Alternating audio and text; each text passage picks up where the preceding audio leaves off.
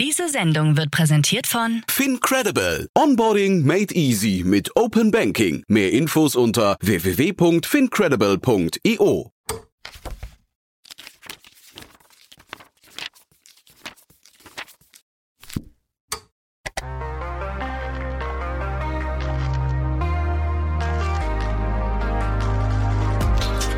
Startup Insider Read Only, der Bücherpodcast. Hallo und herzlich willkommen zu Startup Insider Daily und zu unserer Sonntagsausgabe und damit zur Rubrik Read Only. In Read Only laden wir jede Woche Autorinnen und Autoren ein und Annalena Kümpel stellt mit ihnen ihre Bücher vor. In der heutigen Ausgabe begrüßen wir Christoph Käse, CEO von Hi, the Axel Springer Consulting Group und sie sprechen über sein Buch Life Changer Zukunft Made in Germany, wie moderner Erfindungsgeist unser Leben verändert und den Planeten rettet. Das Buch porträtiert spannende deutsche Innovationen unserer Zeit. Wer mehr über die Zukunft Made in Germany erfahren möchte, sollte unbedingt in diese Folge reinhören. Nach ein paar Verbraucherhinweisen geht es auch sofort los. Ich wünsche euch viel Spaß mit Annalena Kümpel und Christoph Käse. Werbung. Hi, hier ist Nina, Content Managerin bei Startup Insider. Suchst du deine nächste große berufliche Herausforderung? Dann melde dich bei uns. Wir suchen aktiv nach neuen Teammitgliedern, die Startup Insider zum führenden Informationsmedium der deutschsprachigen Startup-Szene machen wollen. Aktuell suchen wir Sales Manager, Customer Success Manager, Finanzmanager sowie Werkstudenten in den Bereichen Sales, Product und Content. Aber auch wenn keine passende Stelle dabei ist, melde dich trotzdem bei uns. Wir suchen immer nach leidenschaftlichen Menschen, die mit Startup Insider Großes bewegen wollen. Also, um mehr zu erfahren und dich zu bewerben, geh jetzt ganz einfach auf startupinsider.de/slash insider. Startup Insider Daily. Read Only. Hallo Christoph, herzlich willkommen zu Startup Insider Read Only. Schön, dass du da bist. Toll, dass ich dabei sein darf. Danke dir für die Einladung. Ja, ganz ausnahmsweise. Du hast ja auch erst fünf Bücher geschrieben. Da bist du ja sehr, sehr richtig hier. ja, ich liebe es zu lesen. Ich liebe Lesen. Ich liebe aber auch Schreiben. Wobei es mich immer wieder verwundert ist, das Zeitverhältnis zwischen Lesen und Schreiben. Das ist gefühlt so ungefähr 1 zu 100. Man braucht äh, hundertmal so lange, das Buch zu schreiben, wie es zu lesen. Mindestens hundertmal so lange. Ja, das ergibt Sinn. Ich habe das Buch gelesen, ich bin fast durch und es liest sich sehr leicht. Und so als Journalistin weiß ich, um einen wirklich guten Text zu schreiben, der sich sehr leicht liest, muss man sich ganz doll anstrengen. Genau, und äh, dieses Anstrengen bedeutet für mich, ähm, es immer wieder neu zu schreiben. Also das Buch hat ungefähr eine halbe Million Anschläge. Jetzt mal die kleinen technischen Fakten für all diejenigen, die professionell schreiben, hat ungefähr eine halbe Million Anschläge. Und im Laufe eines solchen Buchprozesses schreibe ich ungefähr zwei bis drei Millionen Anschläge. Das heißt, ich schreibe es ungefähr drei, vier, fünf Mal neu und zwar nicht das ganze Buch, sondern Absatz für Absatz. Ich schreibe einen Absatz und glaube, die Idee, die ich habe, ist richtig gut und dann lese ich das durch als mein eigener Erstleser, als mein eigener Lektor und merke, ah, das geht überhaupt gar nicht, schreibe es um, teilweise streiche ich es komplett und das ist dann ein Verhältnis zwischen dem, was ich tatsächlich tippe und dem, was ich verwenden kann, vielleicht eins zu vier oder eins zu sechs nur. Das macht es so anstrengend auch. Wie viel lernst du, während du aus Erfahrungswissen und Recherche Bücher machst? Ah, du stellst genau die richtigen Fragen. Also die Grundregel beim Buchschreiben ist, sei mit der Recherche fertig, bevor du anfängst. Mir ist es in mhm. meinem Leben noch nicht gelungen, das wirklich ähm, hinzubekommen. Man sagt dir immer so leicht, ähm, ich habe da das und das erlebt und darüber könnte ich ein Buch schreiben. Was man sich meistens nicht klar macht, ist, dass was man so glaubt, dass man daraus ein Buch schreiben könnte, das füllt ungefähr eine Seite oder zwei Seiten. Bücher mhm. sind Themen- und Thesenstaubsauger. Sie haben eine unglaubliche Dichte an Informationen, damit es gefällig und interessant lesbar ist. Pro Seite müssen vier, fünf, sechs überraschende Fakten, Erzählungen, Einsichten, hm, Durchsichten, Einblicke und Fakten stehen. Ähm, und natürlich hat man das nicht alles beieinander, sondern beim Schreiben beginnt das eigentliche nachdenken über das Thema, weil erst beim Aufschreiben wird der Kopf so klar, dass man merkt, ob eine Linie in dem ist, was man sich ausgedacht hatte oder eben nicht. Und meistens ist sie das nicht. Wichtig ist, dass zwei Sachen in meiner Schreibpraxis, dass man weiß, wo all die Sachen liegen, die man im Laufe der Jahre gelesen hat. Deswegen habe ich ein sehr systematisches Ablageverfahren bei Evernote, Alles, was mich irgendwo mhm. interessiert, kommt zu Evernote, ist gut verschlagwortet, so dass ich beim Schreiben dann das Faktum sofort ähm, auch wiederfinde. Und der zweite wichtige Punkt ist, man muss so firm oder ich muss so firm in dem Thema sein, das ich beschreibe, dass ich nicht die Grundthese nochmal ändert durch die während des Schreibens angestellte Zusatzrecherche. Also wenn ich meine eigene These zerstöre, weil sie nicht klug genug durchdacht war, mhm. durch die Recherche während des Schreibens, äh, dann fange ich das Buch wirklich ständig neu an und dann wird es nie fertig. Ist dir das denn mal passiert, dass du neue Dinge gelernt hast und gemerkt hast, hier sind so viele neue Informationen, ich glaube, meine erste Idee war falsch? Ja, das habe ich in den ersten Büchern ähm, gemerkt. Das erste Buch, das ich je geschrieben habe, das hieß ähm, Rettet den Kapitalismus und das zweite Buch handelte von Verantwortung, das hieß Verantwortung jetzt. Mhm. Und da war es tatsächlich so, dass sich äh, beim Schreiben die Thesen eigentlich komplett verändert haben. Ähm, und das ist sehr frustrierend, äh, weil man eigentlich alles, was man zu Papier gebracht hat, wegwerfen kann. Mhm. Und weil dann auch das Endergebnis nicht wirklich richtig gut wird. Und das ist äh, aus meiner Sicht auch die wichtigste Aufgabe von Lektorat, also den Partner im Verlag zu haben, mhm. der das mit einem intensiv durchdiskutiert, sodass man wirklich ähm, zumindest was die Leitlinie und den roten Faden und die These angeht, firm ist. Für mich das schwierig, die schwierigsten Seiten in diesen 320 Seiten, die ich geschrieben habe, ist immer das Inhaltsverzeichnis. Mhm. Äh, also an dem Inhaltsverzeichnis quäle ich mich monatelang, weil es ja bedeutet, dass man das, was man weiß oder glaubt zu wissen, verteilen muss auf Kapitel etwa gleicher Länge. Und ein Kapitel sollte nicht viel länger sein als 25 Seiten und in den Büchern, die ich so schreibe, nicht viel kürzer als 15. Mhm. Ähm, ich muss also äh, 320 Seiten durch Schnitt 20 äh, Kapitel äh, teilen, also kommen ungefähr ähm, durch ungefähr 20 Seiten pro Kapitel teilen, also kommen ungefähr äh, 20 Kapitel dabei heraus. Und deswegen muss ich das, was ich sagen möchte, in einen dramaturgischen Spannungsrahmen bringen, der ungefähr 20 Kapitel umfasst. Mhm. Das ist die eigentliche intellektuelle Übung, die vor Schreiben beginnen muss. Und das ist übrigens auch der Grund, warum Verlage von Autorinnen und Autoren immer verlangen, schick mir mal ein Inhaltsverzeichnis und ein mhm. Exposé. Zwei Seiten. Die, die wollen sehen, ob man diese mhm. geistige Zwangsarbeit oder Übung, intellektuell rigide Übung, Zwangsarbeit ist der falsche Ausdruck, nehme ich zurück, aber diese intellektuell rigide Übung schon vollbracht hat. Das heißt, Inhaltsverzeichnis schreibst du auch am Anfang?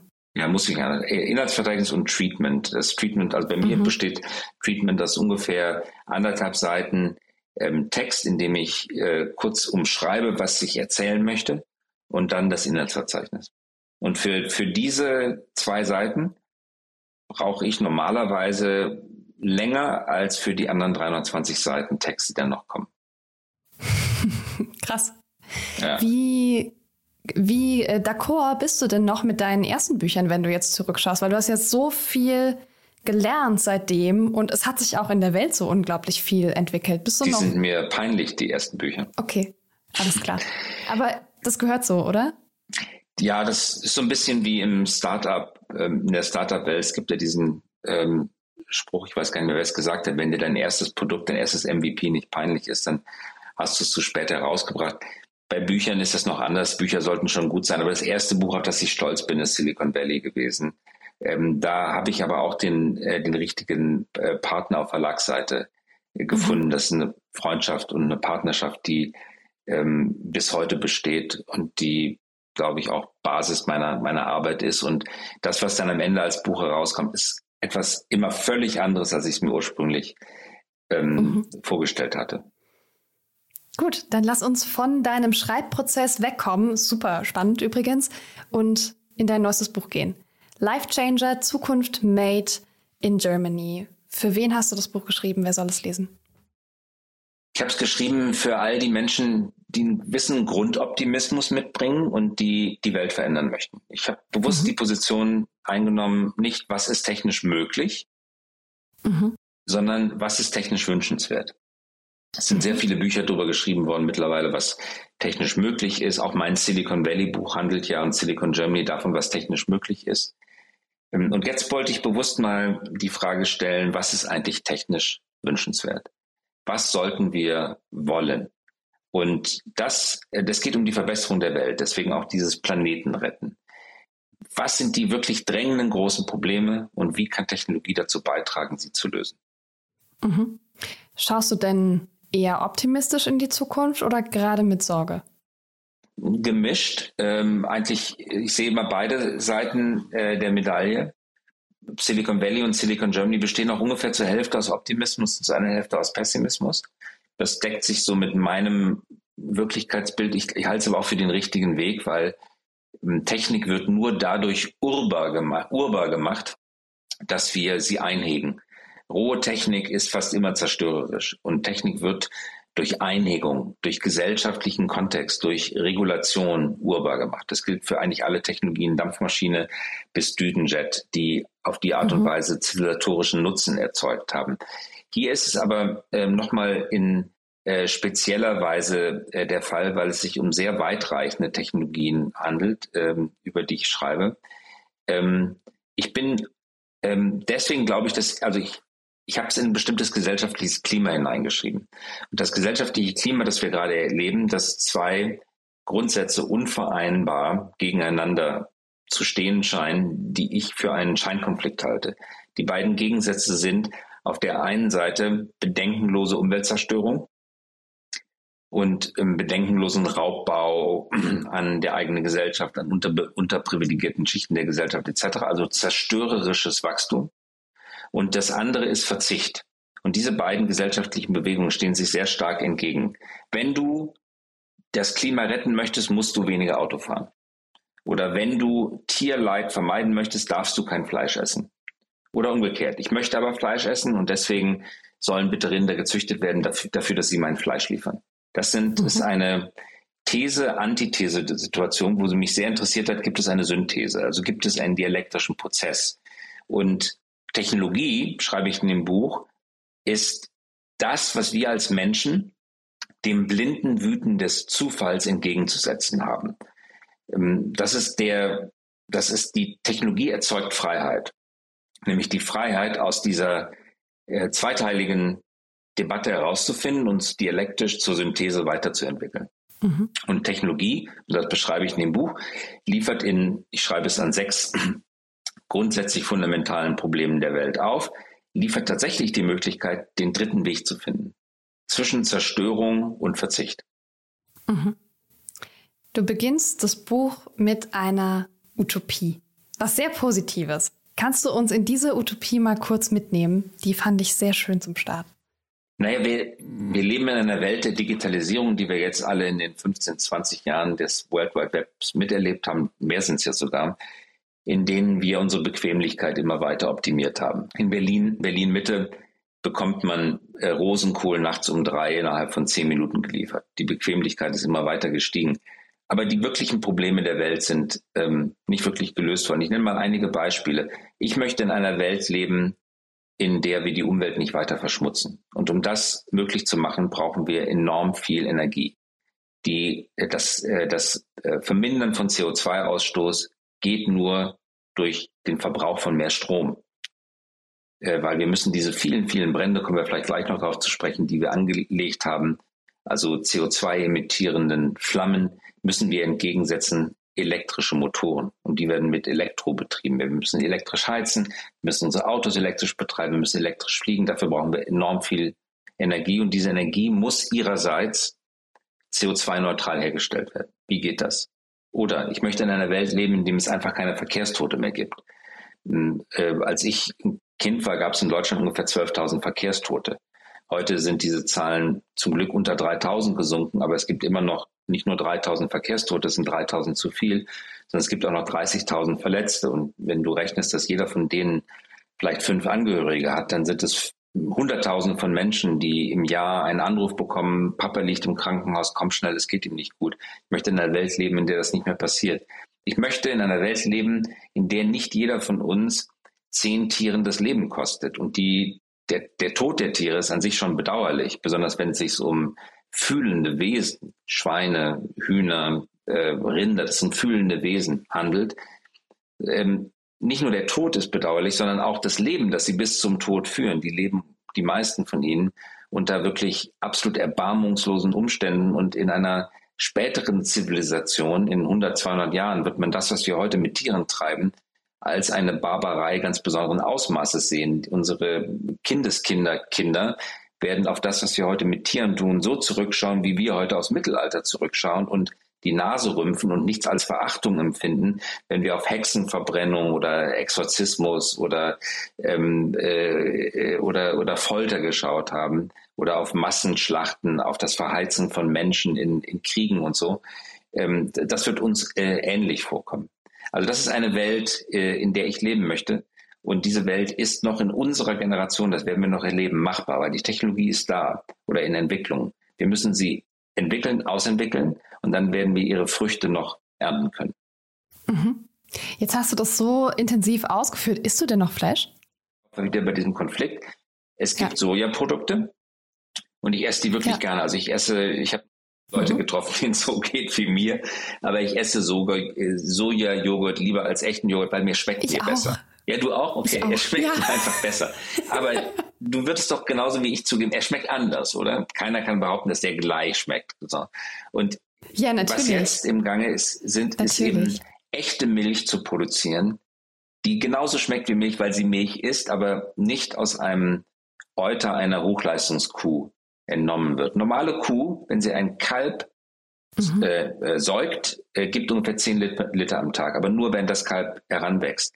Wenn das Kalb erwachsen ist, dann gibt die Kuh mal keine Milch. Mhm. Und Hochleistungskühe im Stall geben bis zu 60 Liter Milch.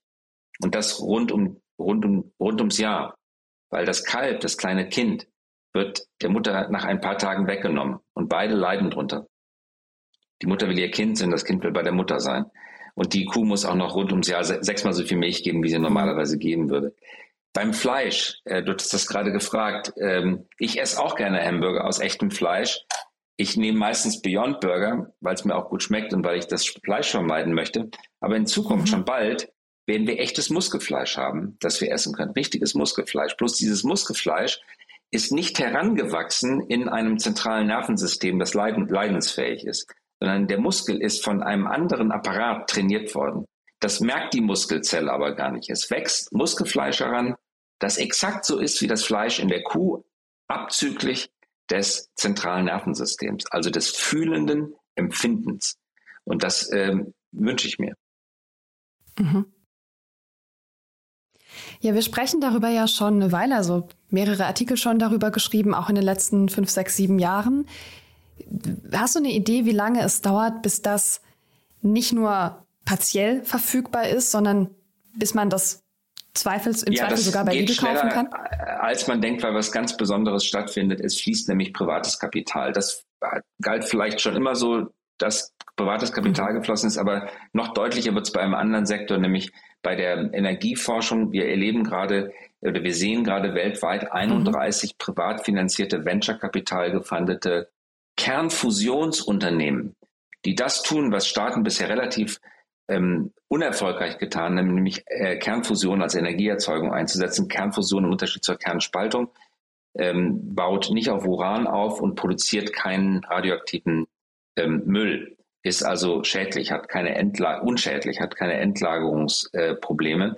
Äh, äh, bisher war das staatliche Domäne, äh, solche Forschungsprojekte zu finanzieren. Mittlerweile fließt Wagniskapital daran. Das heißt, der Kapitalsektor und der Innovationssektor schalten sich mhm. zusammen und erzeugen eine unglaubliche Innovationstiefe und Geschwindigkeit, die wir gerade erleben. Und das, und auch das ist geschichtlich neu, das gab es in der Wissenschaftsgeschichte und Technologiegeschichte nicht bisher, dass so vieles gleichzeitig passiert.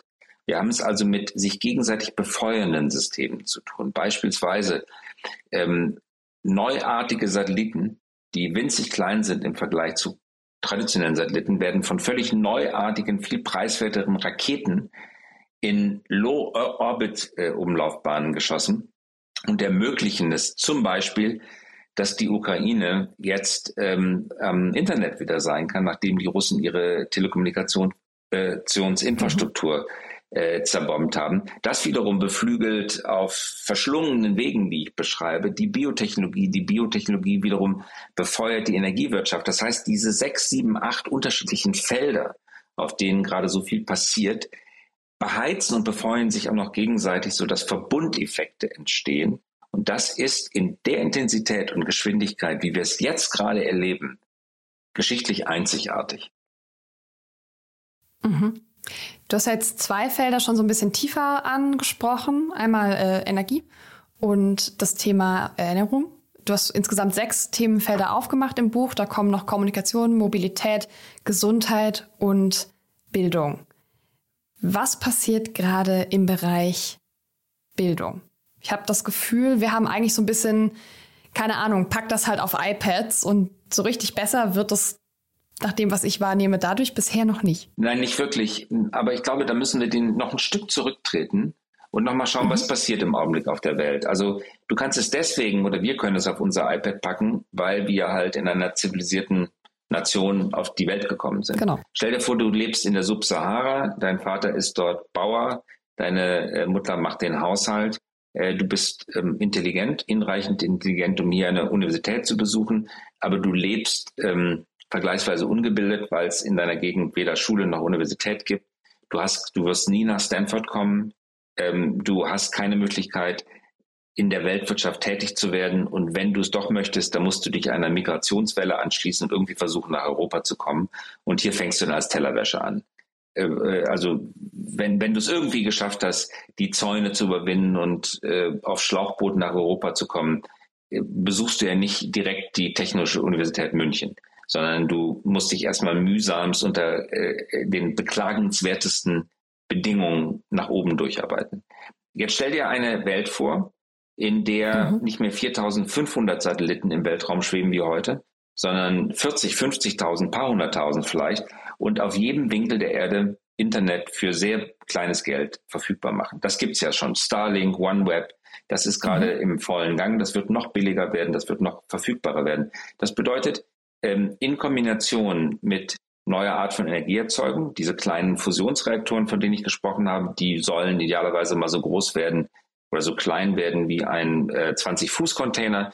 Die sind mit Helikoptern überall hin verfrachtbar und da kannst du dann ähm, in einer Wüstengemeinde südlich der Sahara mit einem solchen Kleinkraftwerk äh, Brunnen anschließen, ähm, äh, Entsalzungsanlagen, wenn es in Meeresnähe ist, anschließend die Gegend bewässern. Da kannst du Tomaten und ähm, Erdbeeren züchten.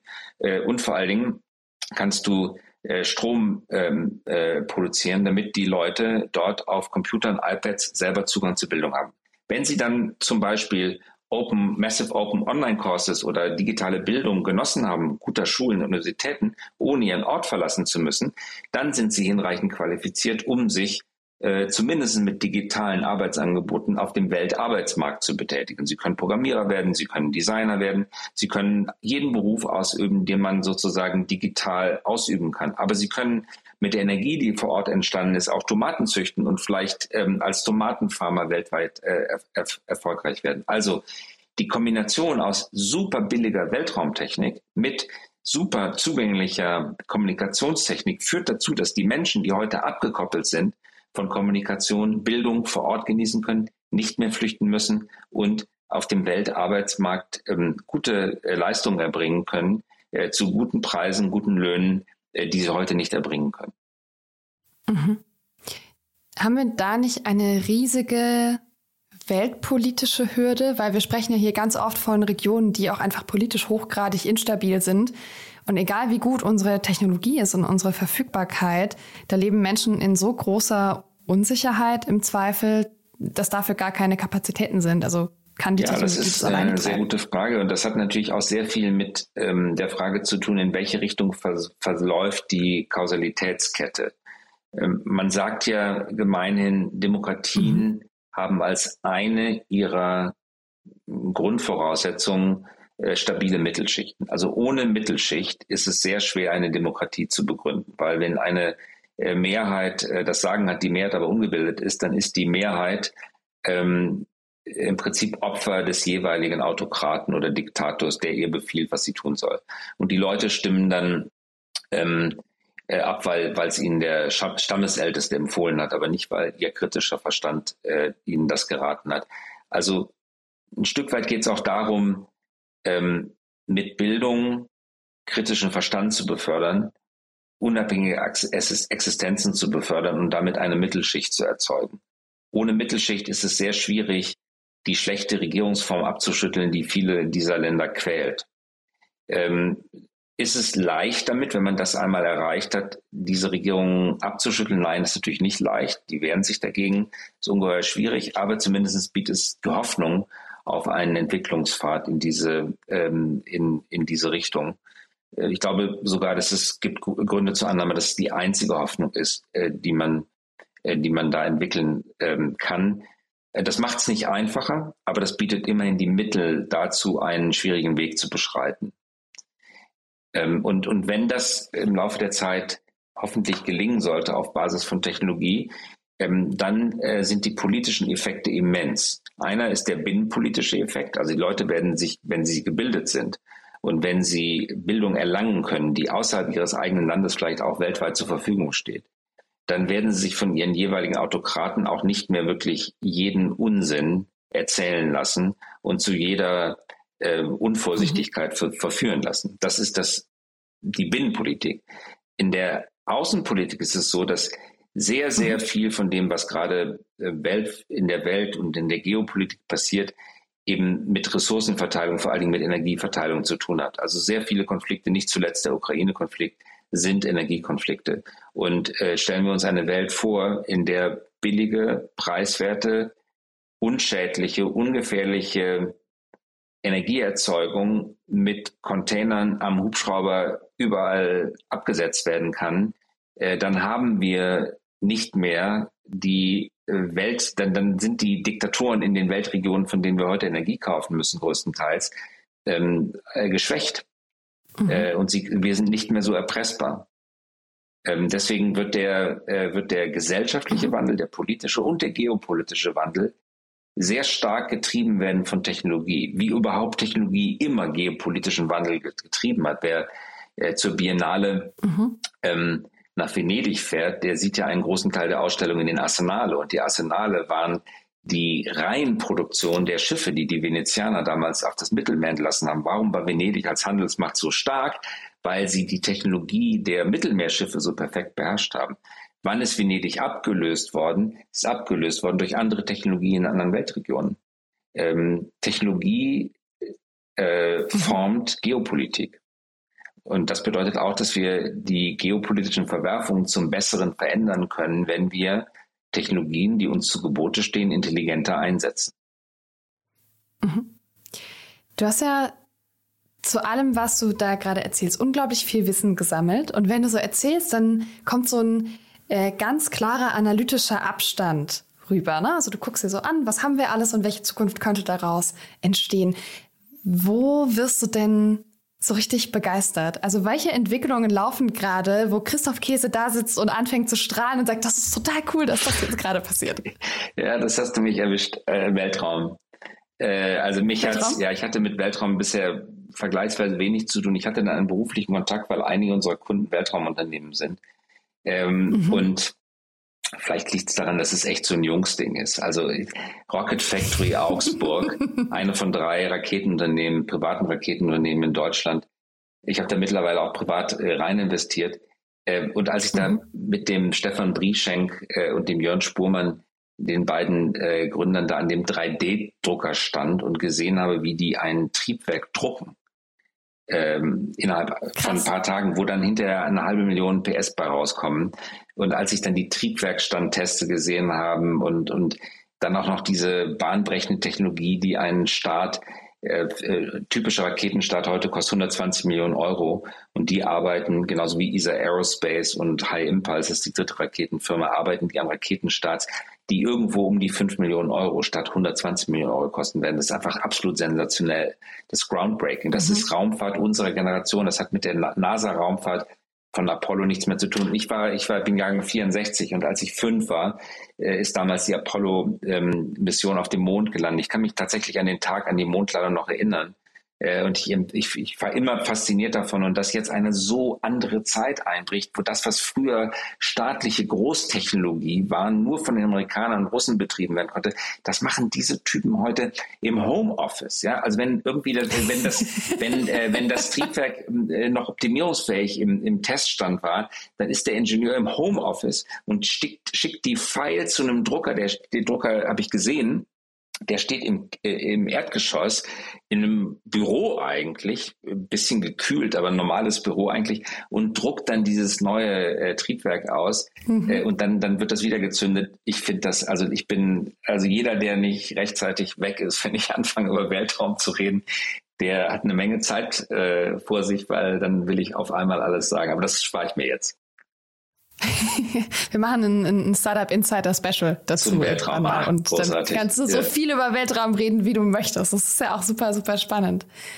Jetzt hast du gerade ein deutsches Unternehmen genannt. Das ist ja eine wunderschöne Überleitung. Es geht auch um Deutschland um, in deinem Buch. Du sagst, ähm, dass Deutschland, also dass hier ganz viel passiert, dass hier Geld hinfließt, dass hier unglaublich viele InnovatorInnen leben, unglaublich viele Life Changer.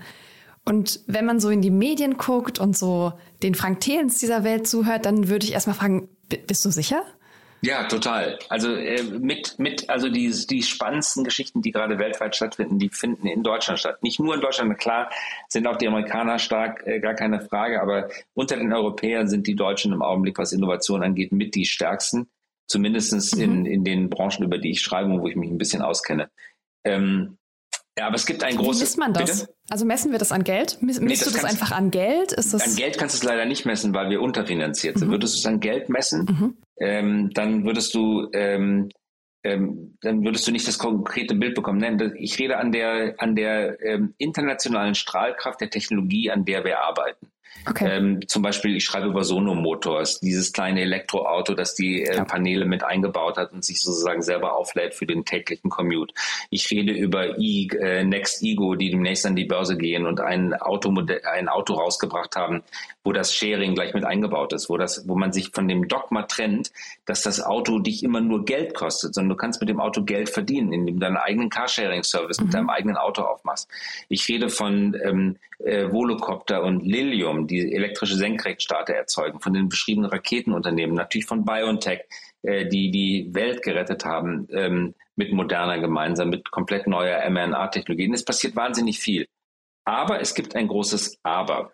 Und ähm, ein bisschen mhm. technisch ausgedrückt, ähm, auf der Aktivseite, auf der linken Seite der Bilanz stehen wir eigentlich ziemlich gut da, aber wir haben gute Sachen und die werden auch vergleichsweise gut finanziert. Aber wenn wir gucken, wo das Geld herkommt, dann müssen wir uns Sorgen machen, weil es kommt eben nicht aus Europa, das Geld. Ähm, es findet jetzt ein Ausverkauf statt, aber nicht im Ausverkauf im klassischen Sinne, Unternehmen verlässt Deutschland, das ist zum Glück nicht mehr so, äh, wie es vielleicht vor 10, 15 mhm. Jahren noch gewesen wäre, weil es hier gar kein Venture-Kapital gab, sondern auf der Passivseite. Mit anderen Worten, das Unternehmen bleibt hier, Lilium beispielsweise geht aber in New York an die Börse. Äh, was ist daran äh, problematisch? Daran ist problematisch, dass all diejenigen, die in Deutschland arbeiten, natürlich gerne europäisches Geld hätten, ähm, es aber einfach schlicht nicht finden.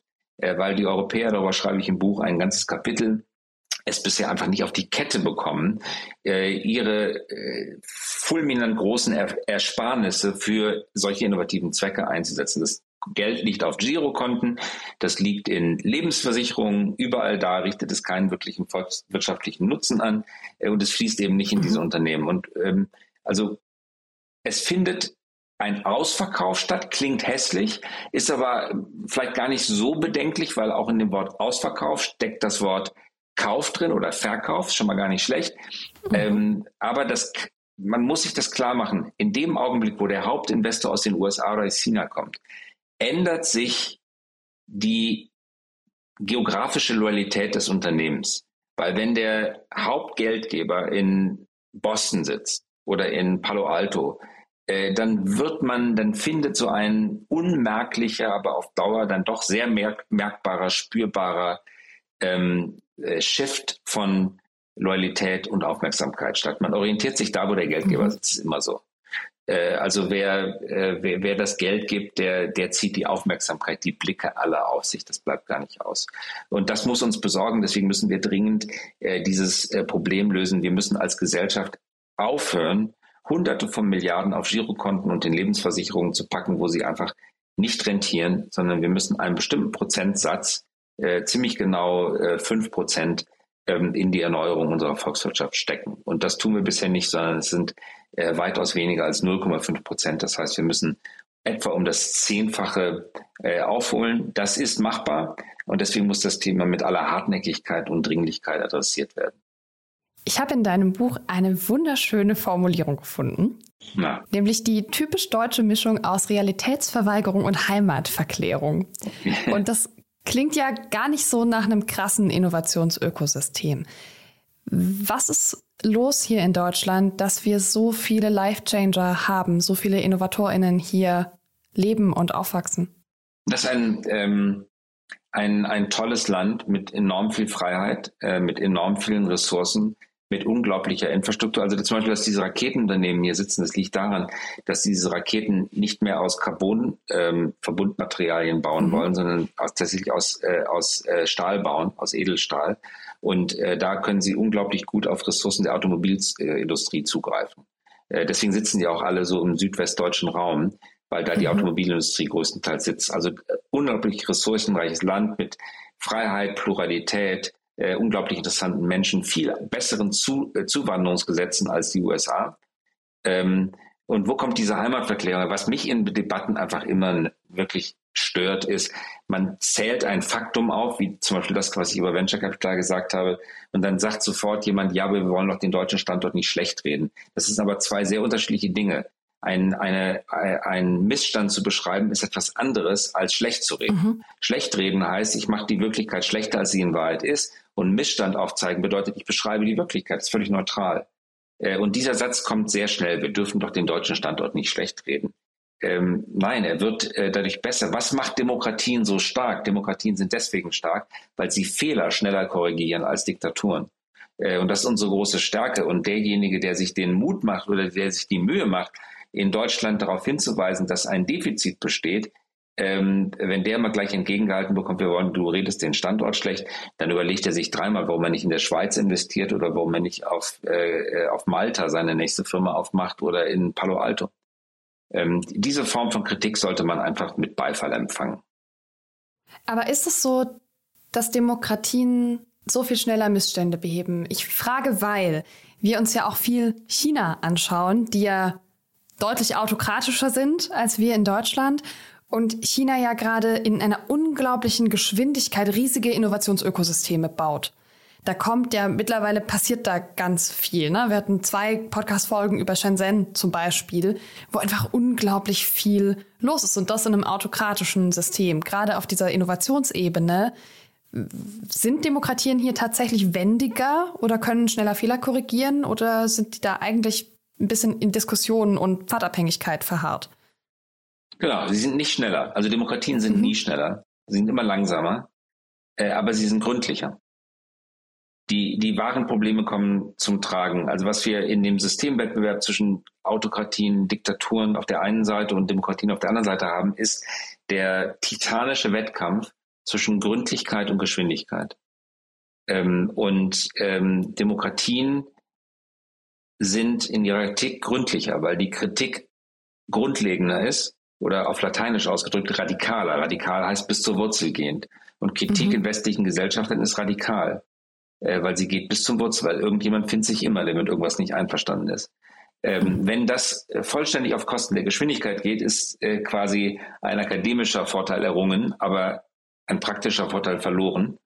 Ähm, umgekehrt ist aber ganz genauso, wenn Diktaturen nur schnell sind, aber nicht gründlich, dann beheben sie mit großer Verlässlichkeit immer die falschen Probleme. Mhm. Ähm, China ist zum Beispiel äh, gerade dabei, also China, bleiben wir bei dem Beispiel, ähm, behebt das Problem kurzfristig, dass die Gründer wie Jack Ma politisch einflussreich werden und dieses Einparteiensystem bedrohen. Das ist aus deren subjektiver Sicht ein Problem. Aus unserer äh, anderen, aus unserer subjektiver Sicht ist das sehr begrüßenswert. Aus deren Sicht für das Einparteiensystem ist es eine Bedrohung. Also schalten sie Jack Ma ab und alle anderen Unternehmer und ähm, äh, kastrieren ihre eigenen Tech-Erfolge, ähm, massakrieren sozusagen ihre eigenen äh, Tech-Erfolge. Ähm, damit schaffen sie äh, kurzfristig Geschwindigkeit, aber sie verhindern eine gründliche Revision des Systems. Äh, und ich bin in dem Systemwettbewerb äh, China, äh, Demokratien heute viel optimistischer, als ich das vor fünf Jahren war. Mhm. Weil China nicht den Weg von mehr dialektischer Infragestellung gegangen ist, sondern von mehr autokratischer Beherrschung. Mhm. Und das ist mittel- und langfristig immer der Weg, der Gesellschaften, Volkswirtschaften und Technologien schwächt statt stärkt. Mhm. Das heißt, wir haben in den vergangenen fünf Jahren Terrain gewonnen und China hat Terrain aufgegeben. Mhm. Okay. Dann wechseln wir hier nochmal das Thema. Ein sehr, sehr starkes Thema in deinem Buch, finde ich, ist die, die Frage, wie denken eigentlich Life Changer? Und du hast das First Principle Thinking hier reingepackt. Kannst du uns das einmal ganz kurz auseinandersetzen? Da gibt es im Buch viel mehr zu, aber ich wollte es hier gern angeteasert haben. Genau, First Principle. Was ist das? Also ein wunderbares Wort, nicht? Also man, man liebt es, wenn man es ausspricht. First Principle Thinking, da ist alles drin. First Principle, passt super. Ähm, auf, und Thinking, ja, das war super. Da kann sich so jeder mit identifizieren, so, so wie Greenpeace. Bist du für Grün, bist du für Frieden? Ja, also bist du für Greenpeace. Ne? Bist du für First, bist du für Principle, bist du für Thinking? Ja, also bist du First Principle Thinker. Es klingt, es ist aber in der Tat viel weniger wolkig, ähm, als äh, das so den An Anschein hat. Es ist ein Ausdruck aus der formalen Logik und damit einem Unterbereich der Philosophie. Ähm, das bedeutet, First Principle auf Deutsch bedeutet deduktives Denken das Allgemeine aus dem Speziellen ableiten. Also ich habe eine spezielle Regel, ähm, eine äh, Hypothese, die ich für wahr halte, und daraus leite ich konkrete Maßnahmen ab. Das Gegenteil von deduktivem Denken ist induktives Denken. Dann nehme ich viele Einzelbeobachtungen, versuche daraus die allgemeine Regel abzuleiten. Und das dritte wäre dann analogisches Denken. Ich schließe vom Speziellen auf das Spezielle. Also nochmal, Deduktion vom Allgemeinen auf das Spezielle, Induktion vom Speziellen auf das Allgemeine. Analogie vom Allgemeinen, äh, vom Speziellen auf das Spezielle. Das ist sozusagen der Unterschied. Jetzt ähm, haben diese beiden oder diese drei Denkformen, die beiden wichtigsten sind analogisch und deduktiv, äh, einen äh, ganz entscheidenden Unterschied. Ähm, in der Deduktion ist es so, wenn die Hypothese, der Leitsatz wahr ist und die Ableitung nach Regeln der Logik korrekt vorgenommen wurde, dann ist die Ableitung auch wahr automatisch. Bei der Analogie ist das nicht so. Also stell dir vor, äh, du schließt deine Augen und gehst den Bürgersteig entlang und sagst, ich habe 100 Schritte unfallfrei gemacht, also wird der 101. Schritt auch unfallfrei sein. Unsinn. Das kann passieren, ist aber nicht sicher, weil es kann der Laternenpfahl im Weg stehen, es kann sich die Grube auftun, äh, du kannst vor die Straßenbahn laufen. Ähm, das heißt, es ist nur eine gewisse Wahrscheinlichkeit, dass der nächste Schritt unfallfrei passiert. Das bedeutet, analogisches Denken führt zu einer Wahrscheinlichkeit, mit der die Aussage über die Zukunft zutrifft, wohingegen deduktives Denken zur Sicherheit führt. Klammer auf, unter der Annahme, dass die, der Leitsatz richtig ist und formal deduktiv abgeleitet wurde. Klammer wieder zu. Aber wenn wir das als gegeben annehmen, hast du es zu tun, Analogie gleich Wahrscheinlichkeit, Deduktion gleich Sicherheit. Und das klassische Denken mit dem wir als Menschen arbeiten, ist das analogische Denken, sonst könnten wir gar nicht arbeiten. Sätze empfehlen Daniel Kahnemann, schnelles Denken, langsames Denken, der berühmte Nobelpreisträger, unser Reptilienhirn versus unser Großhirn. Ähm, jedem sei das Buch anempfohlen, der es noch nicht gelesen hat. Und dieses analogische Denken ist für uns wahnsinnig wichtig, weil wir könnten den Bürgersteig nicht entlang gehen, wenn wir immer wieder über das Gehen unser ganzes Denken einsetzen müssten. Das würde uns völlig überfordern mhm. kognitiv. Also es, dann wären wir lebensunfähig. Wir brauchen dieses automatisch denkende oder nicht denkende, sondern handelnde Reptiliengehirn. Ähm, aber wenn es um unternehmerische Entscheidungen geht, also von äh, Herrn Piech und Herrn Winterkorn, die ja damals Volkswagen mehr oder weniger zu zweit geleitet haben, war ja überliefert. Der Satz, der Dieselmotor war in der Vergangenheit eine gute Technologie, also ist er auch in Zukunft eine Technologie, eine Zukunftstechnologie. Und diese Aussage ähm, hat eine gewisse Wahrscheinlichkeit auf Richtigkeit, aber die Wahrscheinlichkeit ist nicht 100 Prozent. Ähm, und der deduktive Denker, allen voran Elon Musk, ist sozusagen der berühmteste deduktive Denker der Gegenwart, der leitet First Principles ab. Beim Elektroauto, beim, beim Tesla ist es so, Prinzip Nummer eins, wir können nicht ewig mit Verbrennungsstoffen fahren, weil die sind irgendwann leer und die verpesten die Luft. Also müssen wir elektrisch fahren. Das ist eine deduktive Ableitung. Und das Zweite ist, die Leute wollen ähm, Auto fahren, aber nicht notwendigerweise Auto lenken. Daraus folgt, das autonome Auto, das sich selber lenkt, ist äh, die deduktive Ableitung. Ergo, rauskommt das autonom fahrende elektrische Auto. Das ist der Tesla. Äh, und deswegen glaubt ein deduktiver Denker so wie Elon Musk daran, dass da nicht einfach nur eine Wirtschaftshypothese am Werke ist, sondern er hilft einfach nur der, bei der Verwirklichung eines Naturgesetzes. Weil wenn Leitsätze und Deduktion korrekt richtig waren, dann erfüllt sich in meinem Produkt ein Naturgesetz. Und deswegen kann ich mit ganz anderer Gewissheit auf, die Erfolgs auf den Erfolgseintritt hoffen. Müssen GründerInnen mehr Philosophie studieren, um dieses Denken zu lernen?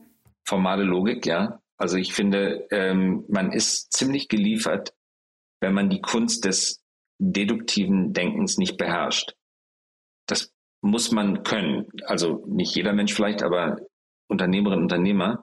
Und das, dazu muss man sich, es muss, man muss nicht nur können, man muss sich auch dazu zwingen.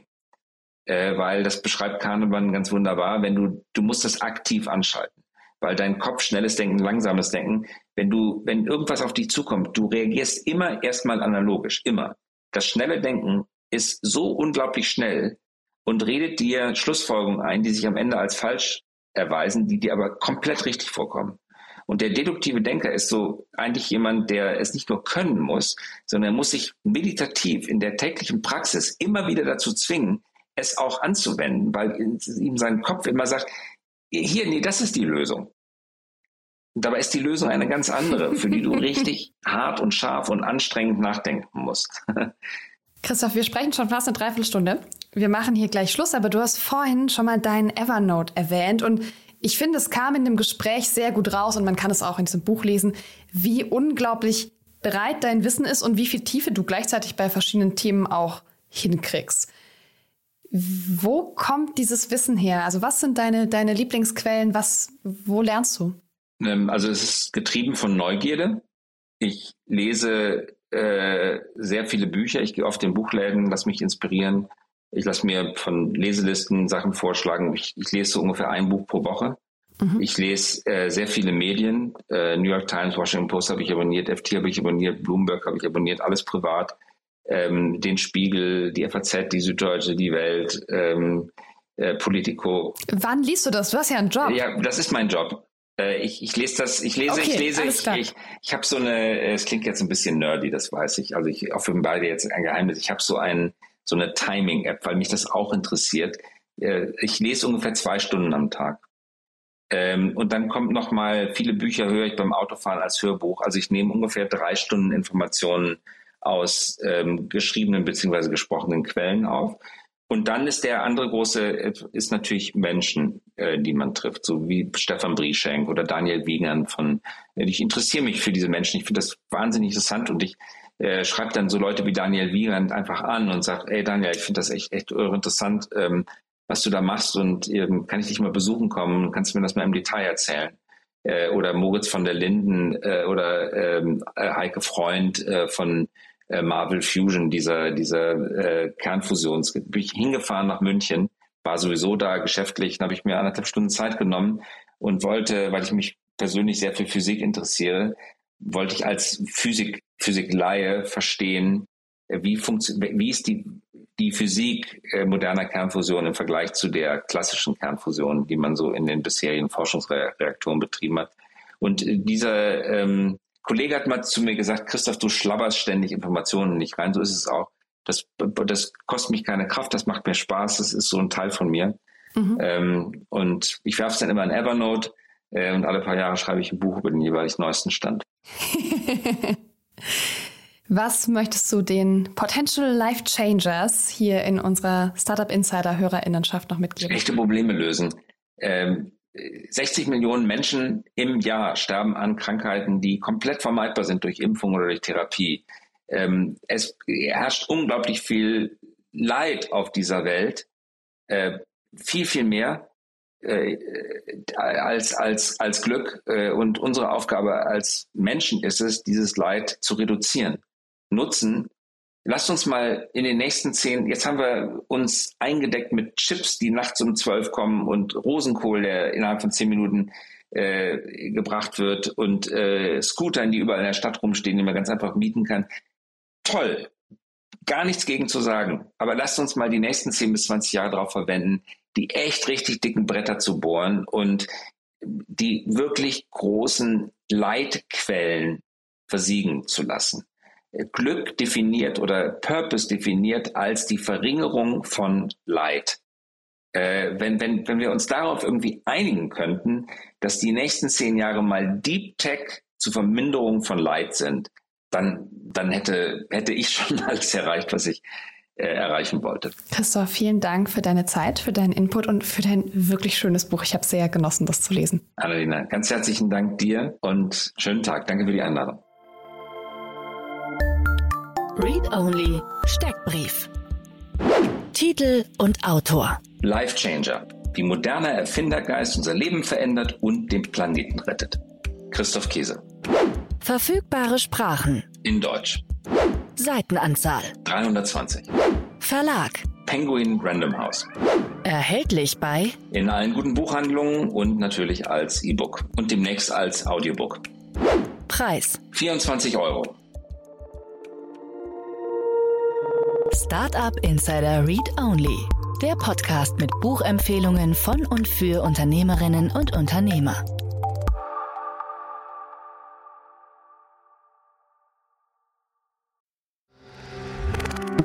Werbung. Hi, hier ist Moritz, Marketing und Growth Manager bei Startup Insider. Wenn du über die verschiedensten Themen immer auf dem neuesten Stand sein möchtest, dann empfehle ich dir auf jeden Fall unsere Newsletter auszuprobieren. Von unserem täglichen Morning Briefing Startup Insider Daily zu unseren themenspezifischen Newslettern wie Krypto und Web3, Investments und Exits oder KI Kompakt bist du mit unseren Newslettern immer top informiert. Falls du interessiert bist, kannst du dich jetzt ganz einfach kostenlos anmelden und zwar unter startupinsider.de/slash insider. Das war's auch schon mit der heutigen Ausgabe von Read Only. Vielen Dank an Annalena Kümpel und Christoph Käse. Das war's mit Startup Insider Daily für heute und für diese Woche. Am Mikro für diese Woche war für euch Levent Kellele. Morgen übergebe ich wieder an meine Kollegin Eva Güte mit der Morgenausgabe. Ich hoffe, wir hören uns bald wieder und sage Tschüss und auf Wiedersehen. Diese Sendung wurde präsentiert von Fincredible. Onboarding made easy mit Open Banking. Mehr Infos unter www.fincredible.io. sehen.